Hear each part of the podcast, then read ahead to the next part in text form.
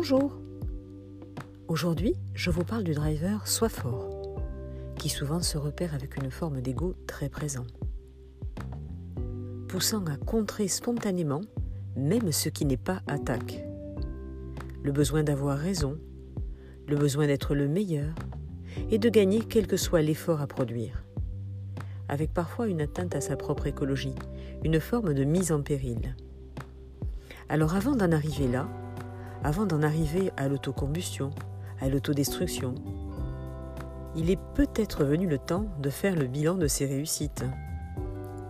Venu le temps de se mettre en position méta pour se demander s'il n'y a pas besoin de se fixer ses limites, besoin de se demander s'il vaut mieux être fort ou être heureux. Et ne répondez pas les deux, car il y aura des cas où les deux ne cohabiteront pas. Prenez donc un exemple précis de quelque chose de douloureux pour vous, ou pour votre entourage cher, où la force n'a fait qu'empirer la situation.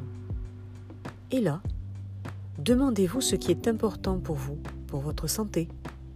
Santé physique, euh, santé mentale. Et voilà quelques phrases que je vous propose.